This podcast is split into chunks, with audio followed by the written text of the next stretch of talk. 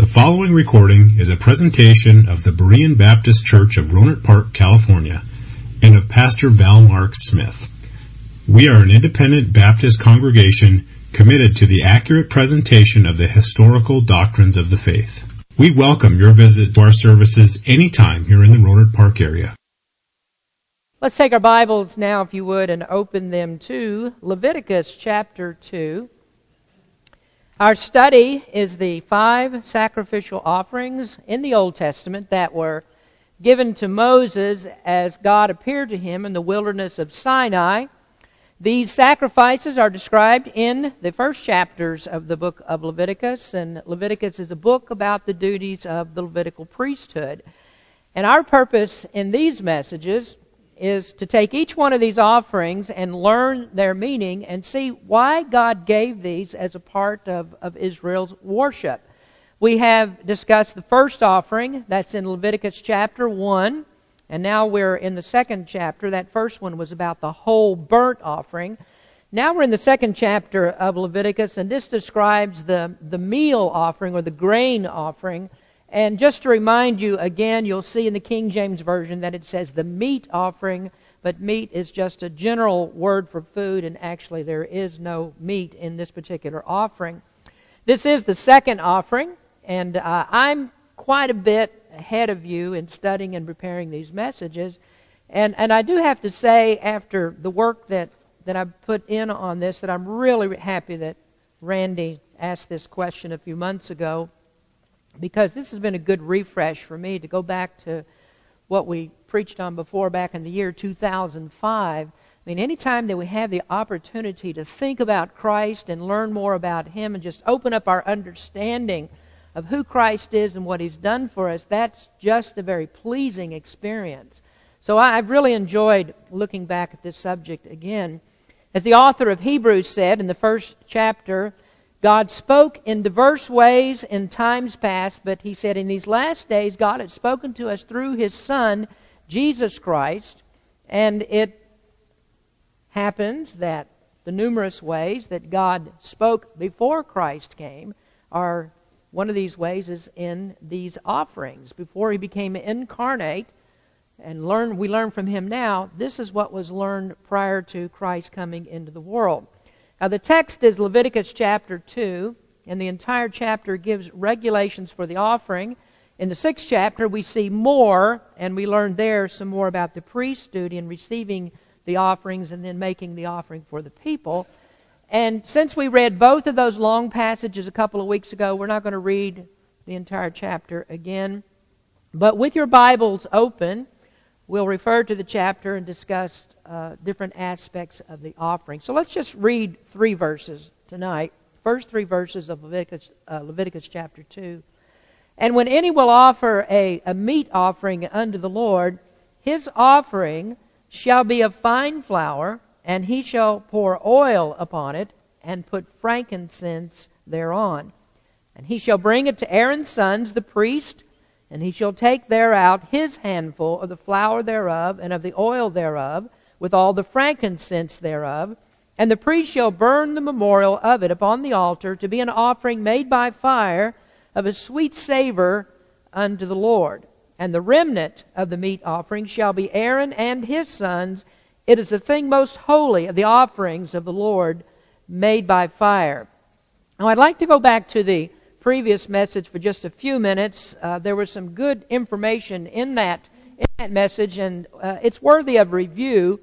Uh, we spent most of our time considering the meaning of this offering for Israel in the immediate, immediate context. The, the interpretation of a text is called its hermeneutic, and we looked at this from the perspective of the ancient Israelites. What did they perceive as they partook of this offering? As they did this, what did they think in their minds was the reason that God gave them this offering?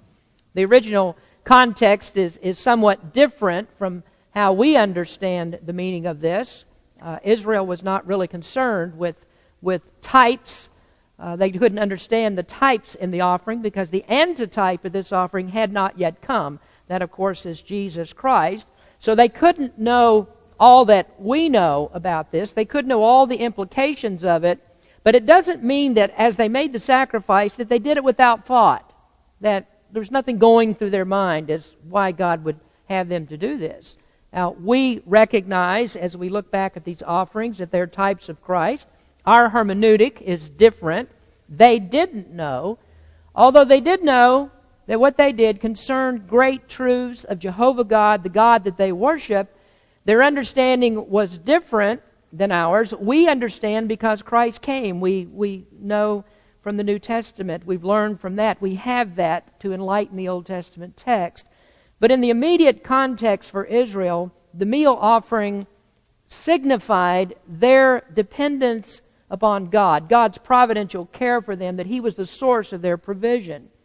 The difficulty of procuring a grain offering in the wilderness is only solved by one thing, and that is God supplies their needs. God replenishes when they need. Now, at first to us, the grain offering looks like the easiest one to make. This looks like the most inexpensive offering to make, but it wasn't because obtaining grain in the desert was not easy. That's a very difficult thing. It's more expensive actually than the animals because they could continue to take from their flocks as they reproduced. They didn't stay in one place for a very long period of time, and so growing a crop to feed two million or more Israelites in the desert wasn't possible. Some of the grain that they had was no doubt brought out of Egypt when they came. Some of it could be found in wild wheat that uh, grew in the wilderness in that area. Probably most of it may have been bought from the trade routes that came up out of Egypt, going through the Sinai Peninsula to towards the other parts of, of the known world then. But the main part of this is they had to trust God for this offering. They had to trust Him that He would replenish the supply. It was also a sign of dependence on God when they got into Canaan. In Canaan, uh, they depended on the rain at harvest time. That's a little bit different than the way that things happened in Egypt because there in Egypt they lived in Goshen in the delta of the Nile and the Egyptians were very good at irrigation and so they took water from the Nile River, irrigated their crops, and they weren't as dependent on that continual rain as the people would be when they got into Canaan. And so when Israel got into Canaan, the farming's different. They have to depend upon God to, Uh, to give them the rain. And so when they brought their first fruits, God told them to bring the first fruits, and they had to have that dependence on God that God will bring in the further fruits, that the rest of the harvest will come in, that God will supply the rain that they need. Now, from that part of it, we that are in the New Testament era learn a very good lesson that we are to give to God first. We're to give to God first before we take what we need for ourselves. And so we trust God with our resources, knowing that He will take care of us, just as Jesus said in Matthew chapter 6. But if we look at that, just that, that's a minimalist view of this offering. There's so much more that we know about it considering that Christ has come. So the New Testament hermeneutic has much more to say, and we can see Christ in many, many ways as we break down each part of this to see how it relates to Christ. And so now what we'll do is we'll shift from the Israelites' perspective to go to the Christian perspective where we see these beautiful pictures of Christ. So this evening we begin the outline of the passage. Last week we didn't get this far, so tonight we begin the outline of the passage, and we'll start with the sign of the offering. The sign of the offering. Now, as the burnt offering was before this, was a sweet savor offering, so is this grain offering sweet savor. That means that this is an offering that's pleasing to the Lord because it represents the sweetness of Christ and his perfect obedience to the Father. In this offering, there isn't a picture of sin. And I'll repeat this several times as we go through our study of sacrifices. Remember this, that when you see sacrifice in the Bible, you don't always think of sin. Because this is not a sin offering. This is an offering that has to do with the life of Christ, the perfections of Christ, how Christ is a pleasing aroma to God. So the meal offering then is designed to be a picture of Christ's life.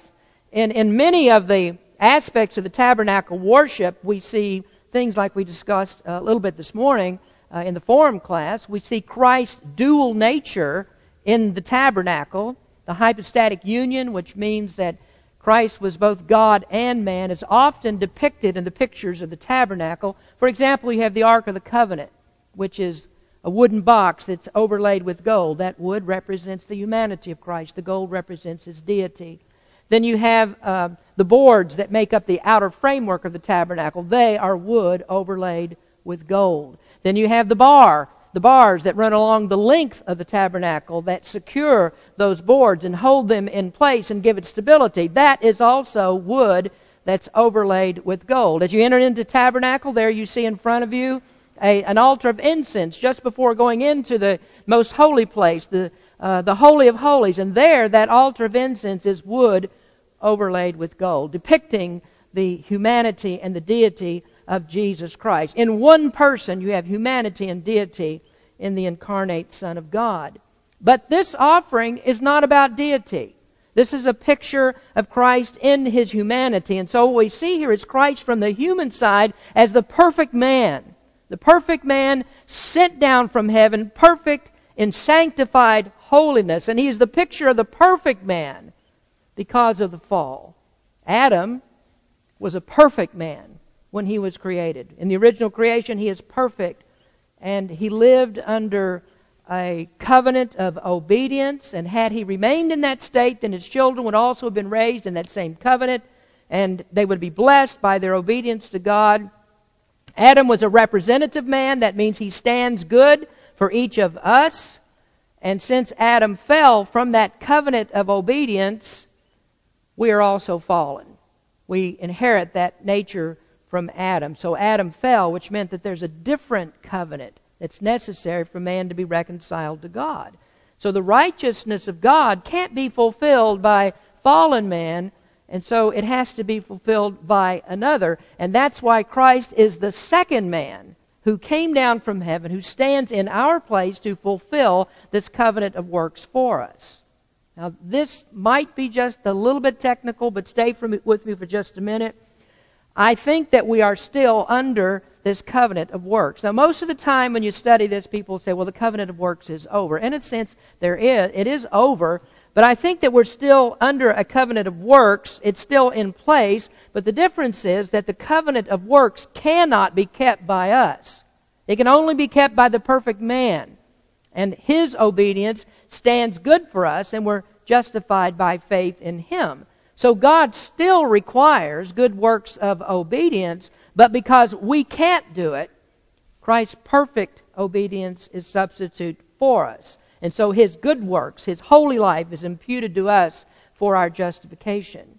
Romans 5:19 For as by one man's disobedience many were made sinners that's Adam so by the obedience of one Jesus Christ shall many be made righteous. 1 Corinthians 15:45 and so it is written the first man Adam was made a living soul the last Adam was made a quickening a life-giving spirit.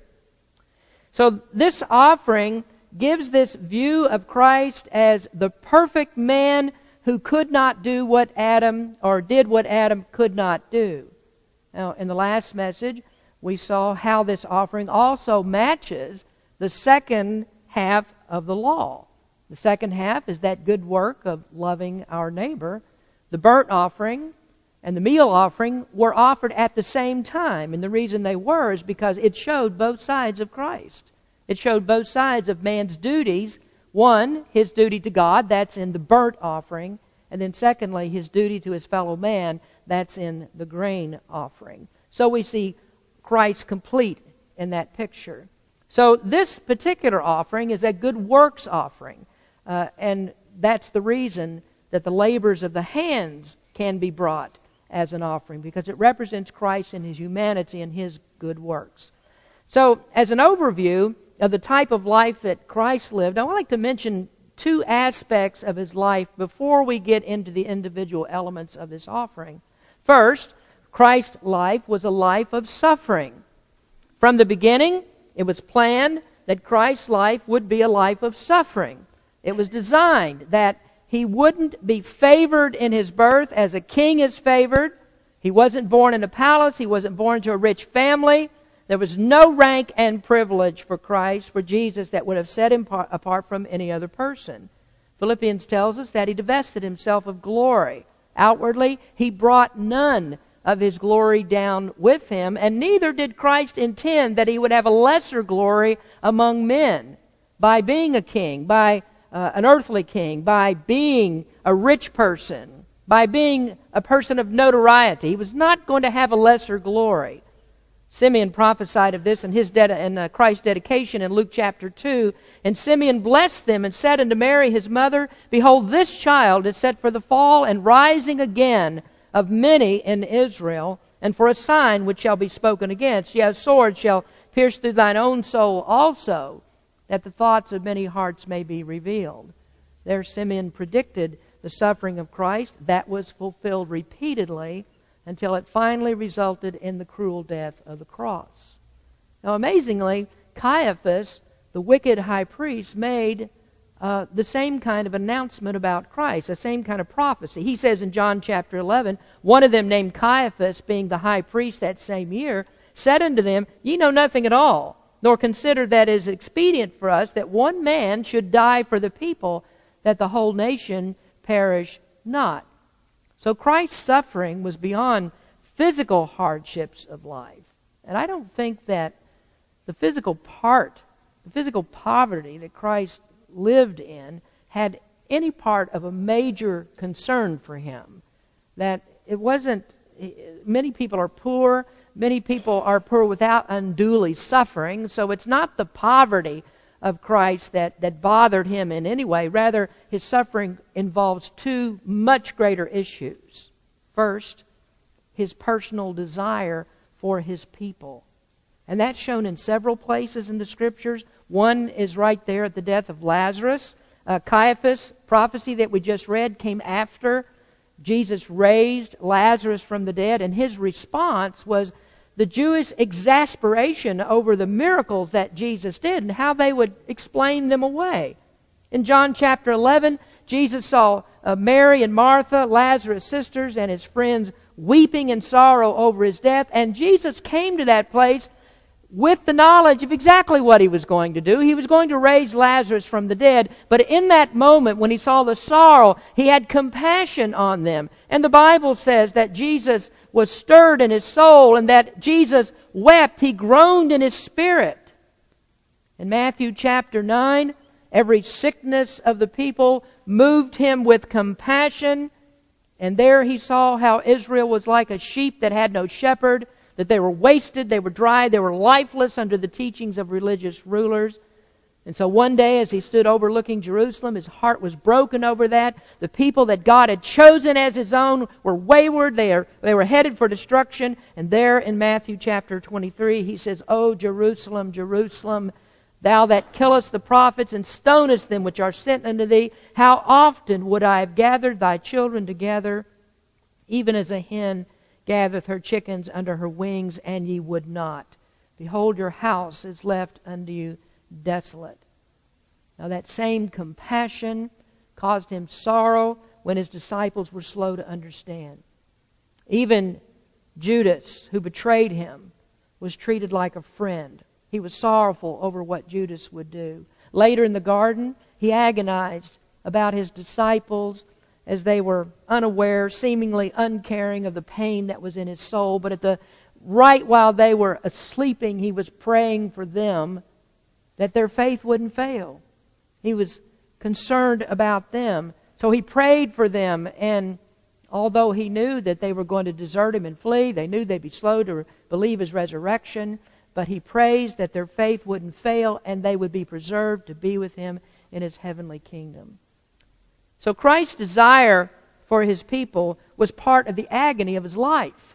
He dealt with sin on a daily basis with his, with his people. He knew their hearts, he knew what was in them. Personal wealth is nothing in comparison to the need of the soul, and Jesus knew that. And how unlike Christ people are when they preach a false gospel that it, this is all about personal wealth, and it's Christ's desire for, for us not to have a life of suffering, but to be wealthy and be, have it easy and things would go well. I mean, easy for us in this life rather than to follow the footsteps of Christ in his suffering. There isn't anything hard, I, I, can hardly think of anything that's more degrading to Christ than to take his suffering and say, it doesn't amount to anything. He doesn't want us to live a life like that, when clearly the Bible says otherwise. Secondly, in his suffering is his anguish for the approaching cross. Every day in his personal ministry, he knew the purpose for which he came. Every work that he did led to the death of the cross. Many of the people that helped him would not stand by him. There were no loud voices of protest when he was taken and unjustly tried and then beaten and put on the cross. They sentenced him to death. Nobody cried out, Don't crucify him. So, physical suffering, that would come, of course. They beat him and they nailed him to the cross. And though that physical suffering was a necessary part of what he did, it was by no means the worst of what happened to him. The very worst was the spiritual suffering. Because he knew the cross was approaching and that he would fulfill the psalmist cry My God, my God, why hast thou forsaken me? And even in, in his humanity, if he never exercised his divine foreknowledge, he still knew that was coming because he could read the scripture. He wrote the scripture. He wrote what the psalmist said. And so he knew it was coming. He authored the scriptures. Isaiah prophesied, These are also the words of God. He is despised and rejected of men, a man of sorrows and acquainted with grief. And we hid, as it were, our faces from him. He was despised, and we esteemed him not. Surely hath borne our griefs and carried our sorrows. Yet we did esteem him stricken, smitten of God, and afflicted. Yet we did esteem him stricken, smitten of God, and afflicted. Now, how many times had the rabbis read that? And yet they didn't understand. They missed a suffering Messiah. And so the people just lived in gross ignorance of what the Messiah would do when he came. And since none of them saw it, this meal offering then bears out another aspect of his life, and that is a life of rejection.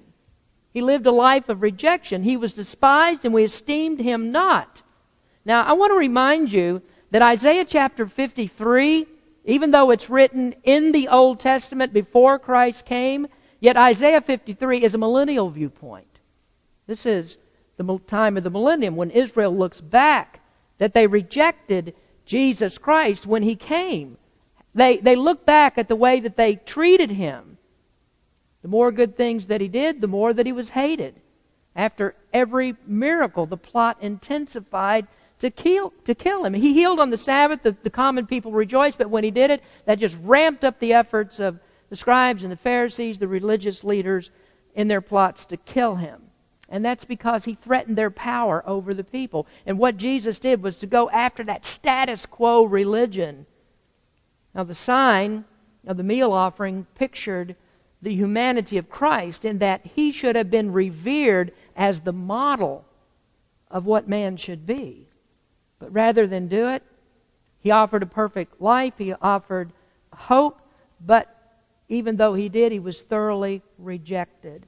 And his his perfection. Just the very fact that he was the perfect man caused hatred because it exposed their glaring sins.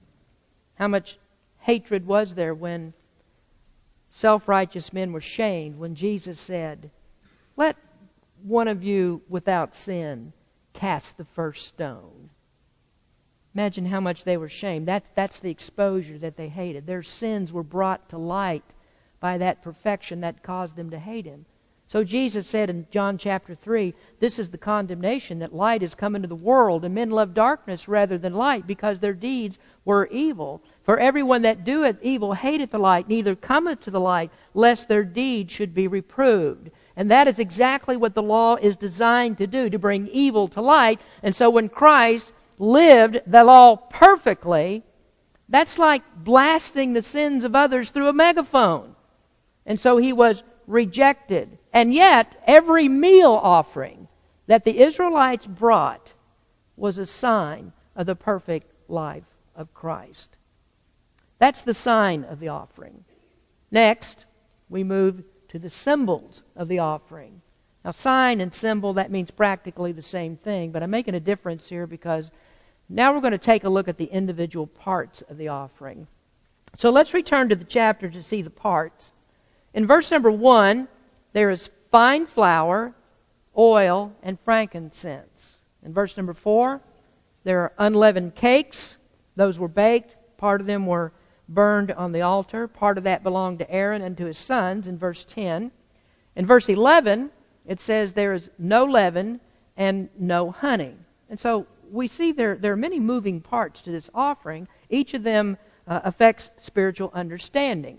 In verse number 1, it says, if, if and, and when any will, will offer a meat offering unto the Lord, his offering shall be of fine flour.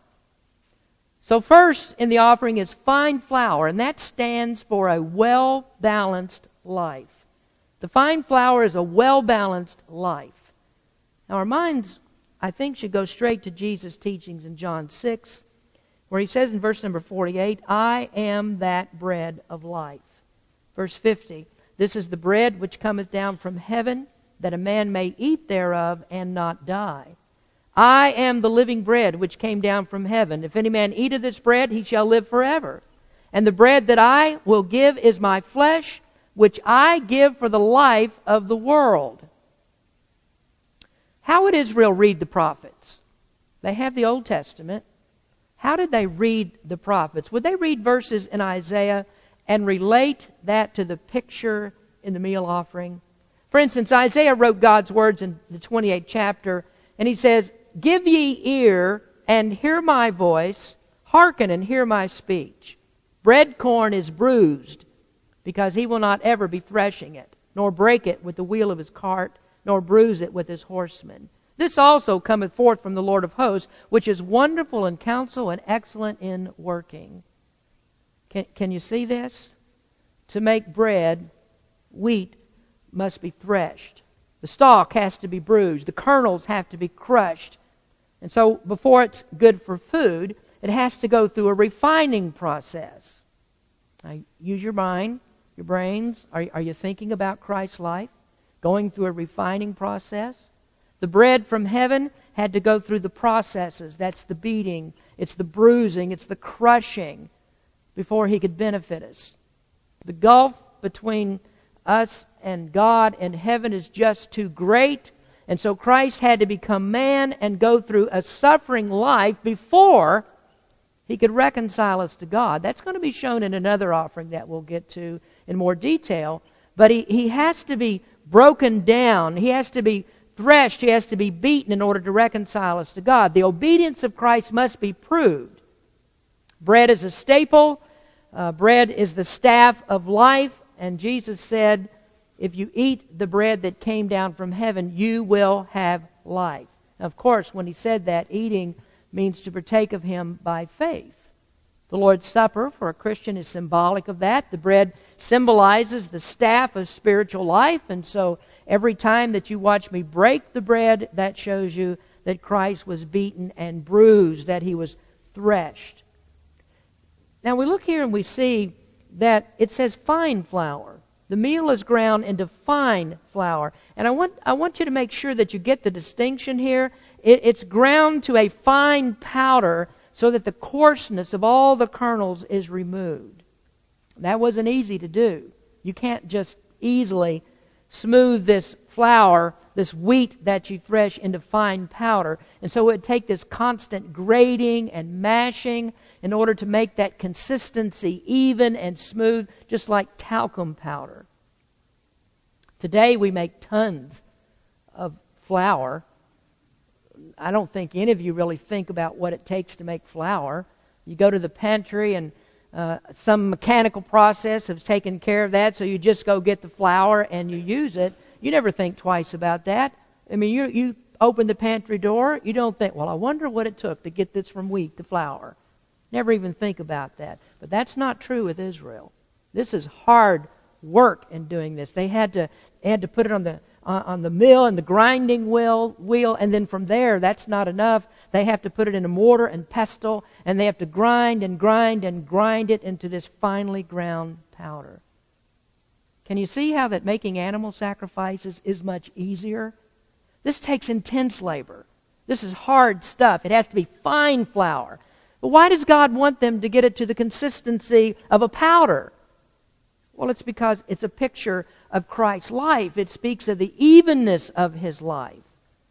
Now, I want to, I want to look first at how he got to this place of the best life that's pictured by the fine flour.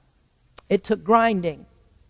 A typical day in his life was to be surrounded by multitudes that came for healing. It would start out with one incident that maybe looks like just a random thing has happened.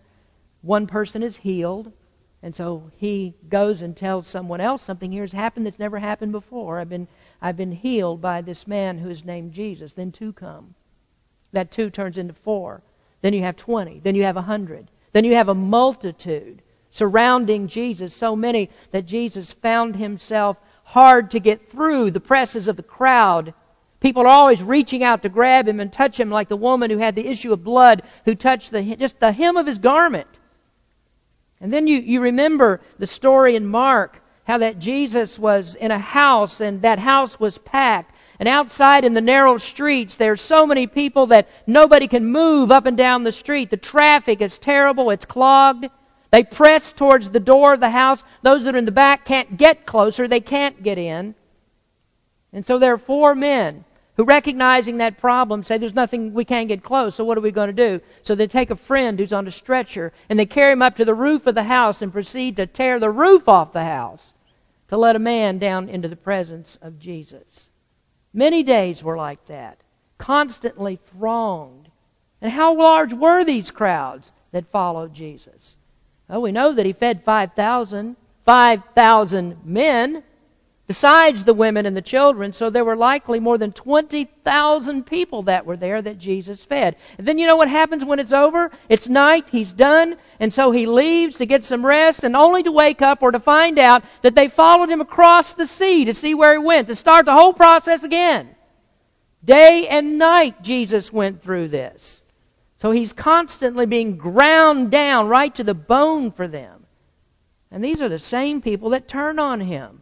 The disciples wouldn't stand him, with him in the hour of need. There's this constant sifting and grinding and crushing that goes on day by day by day. And what was he like through all of that? Constant, even. Have you ever read that Jesus was annoyed and became angry at the crowds? Were there days when Jesus was in a bad mood and he said, I'm not doing this today. Just send them all away. I've got, I, I got to get some rest. I can't take time for this. You'll never read that. He knew what he would do. He knew what they would do. They were going to crucify him. So he's up to his neck in the constant press. Did you know that's reflected by the psalmist in Psalm 69? Where it says, Save me, O God, for the waters are come in unto my soul. I sink deep in deep mire where there is no standing. I am come into deep waters where the floods overflow me. I am weary of my crying. My throat is dried. My eyes fail when I wait for my God. They that hate me without a cause are more than the hairs of my head. They that would destroy me, being mine enemies wrongfully, are mighty. Then I restored that which I took not away. Now, isn't that remarkable? That's a perfect picture of the continual sifting of Christ's life. And yet we find evenness. There is fineness. There's perfect consistency. He has a personality that's well balanced. There is no overbearing part in Jesus. There's not one part that's particularly good and the other part that's not so good. Oh, he's even, perfectly consistent. Now, of course, we're not like that. We all have our quirks. We have our personality tics that make us different and strange. We might be gentle and kind in one minute, but you push one of our hot buttons, and you'd better look out. We're going to bite somebody's head off. I was talking to Richard and Jorge a few weeks ago about their trips to the prison at Avenal. Both of them told me, we're not afraid to go there. In that prison, they're killers. There, there are men there that are the vilest, worst offenders that have done unimaginable things. And both of them said, We're not afraid to go.